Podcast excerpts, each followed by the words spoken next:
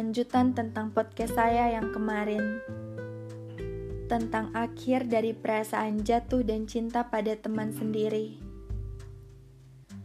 Ada perasaan yang benar-benar aneh saat semuanya sudah selesai.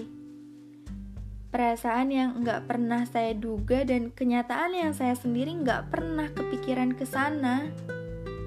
Pokoknya susah dijelasin. Ya karena selama ini saya nggak berusaha untuk bilang. Cuma saya pendam sendiri sampai air mata yang akhirnya nemenin saya tanpa diminta. Kami yang awalnya sangat dekat, jauh dari jarak dan gak sungkan buat ngomong apapun, sekarang gak seperti itu. Bahkan untuk sekedar chat WhatsApp yang biasanya gak pernah kehabisan topik, sekarang justru berhenti gitu aja. Meski banyak pernyataan yang masih ingin diungkapkan dan akhirnya hanya bisa tersusun rapi dalam hati. Udah banyak janji yang saya keluarin untuk diri saya sendiri. Janji bahwa besok saya harus sudah mulai terbiasa tanpa dia. Janji kalau saya pasti bisa ikhlas dengan keadaan sekarang. Dan janji kalau saya akan sedikit mengalihkan pikiran saya agar gak melulu tentang dia. Kira-kira sudah berapa janji ya yang sudah saya langgar? Teman saya bilang, saya pasti bisa dapat yang lebih baik dari dia.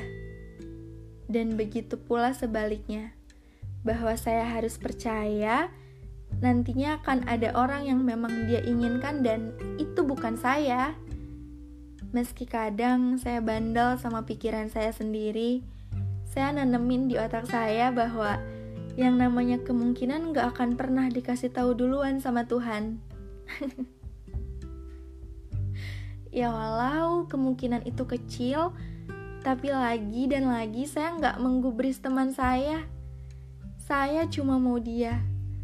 Saya mau, saya dan dia bisa kayak dulu lagi.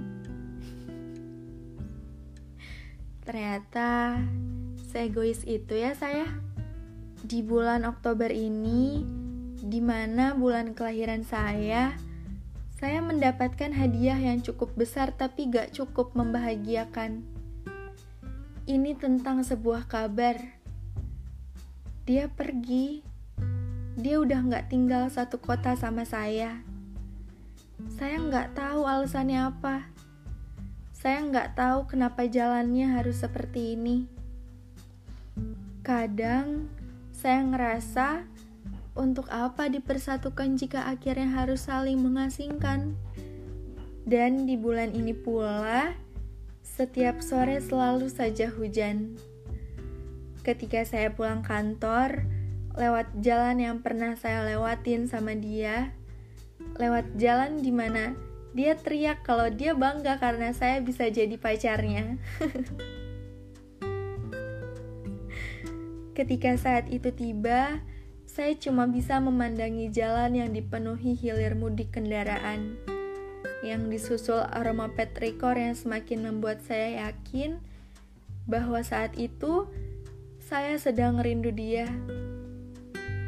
Dan ketika saat itu pula, hati saya rasanya sakit sekali. Seperti ditikam benda yang besar. Saya deg-degan banget. Saya sedih. Dan akhirnya cuma bisa murung karena jatuh pada kenangan itu lagi. Dia gak cuma ninggalin kota ini, tapi dia ninggalin kenangannya seolah ini hanya punya saya. Saya gak tahu apa dia sedih atau apa perasaannya sekarang. Cerita yang biasanya selalu saya dapatkan setiap harinya, sekarang gak ada sama sekali. Kami benar-benar lost contact. Dan saat ini, lagi dan lagi saya selalu nyalahin perasaan saya. Kenapa dulu gak saya tahan saja? Kenapa dulu saya harus egois dan kenapa dulu saya gak mikirin konsekuensinya kalau akhirnya saya sama dia bisa kayak gini? Hujan yang awalnya terlihat membahagiakan sekarang justru menjadi keadaan yang paling memilukan. Karena saya masih terikat dengan kenangan yang benar-benar gak bisa saya lupain. terikat dengan kecewa yang setiap harinya berasa masih kemarin aja gitu. Dan terikat rasa nyesel karena saya terlalu cepat ngambil jalan dan melupakan akibatnya. Makin saya berusaha untuk lupa, maka semakin tinggi pula keinginan saya untuk balik ke masa itu. Ketika dia menahan tangan saya di lorong sekolah, menjahili saya ketika hujan sedang lebat-lebatnya, dan ancamannya yang selalu bilang, "Pakai sweater gue atau gue pecat lo jadi calon mantu mama." Dan sekarang saya baru sadar kalau air mata saya udah lolos gitu aja nemenin saya dengan cuma-cuma.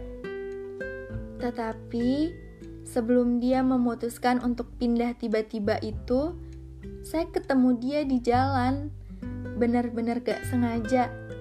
Padahal hampir setiap hari saya lewat jalan itu bersama rekan kerja saya. Dan sesering itu saya berharap kalau kami akan dipertemukan. Tapi hari itu, rasanya aneh banget. Saya lagi gak berharap apapun tentang dia dan saya gak tahu harus senang atau sedih dengan takdir Tuhan saat itu. Saya nyapa dia karena saya kaget dan dia ngeliat saya. Benar-benar kayak orang yang gak pernah nyiptain kenangan sama-sama. Kami terlihat asing sampai rekan kerja saya bilang, "Gue tahu perasaan lo, Wi. Kenapa sekarang harus asing ini?"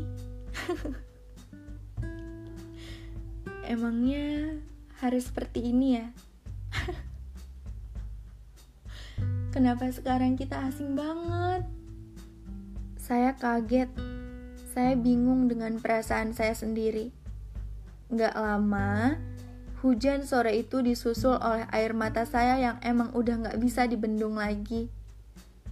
Untuk pertama kalinya dalam waktu yang lumayan lama saya baru ketemu dia lagi. Gak banyak perubahan yang saya lihat. Dia bahkan terlihat lebih bahagia dari sebelumnya. Kok bisa ya? Banyak pernyataan yang sebenarnya satu arti muter-muter di kepala saya. Gimana bisa? Gimana bisa waktunya bisa pas? Gimana bisa perasaan ini ternyata masih ada? Gimana bisa saya tiba-tiba nangis saat kita sudah saling berpapasan? Dan gimana bisa dia terlihat biasa saja? Saya benar-benar bingung. Saya nggak tahu harus diapakan perasaan saya ini. Saya cuma sedikit malu. Karena lagi dan lagi, saya yang kalah akan perasaan saya sendiri.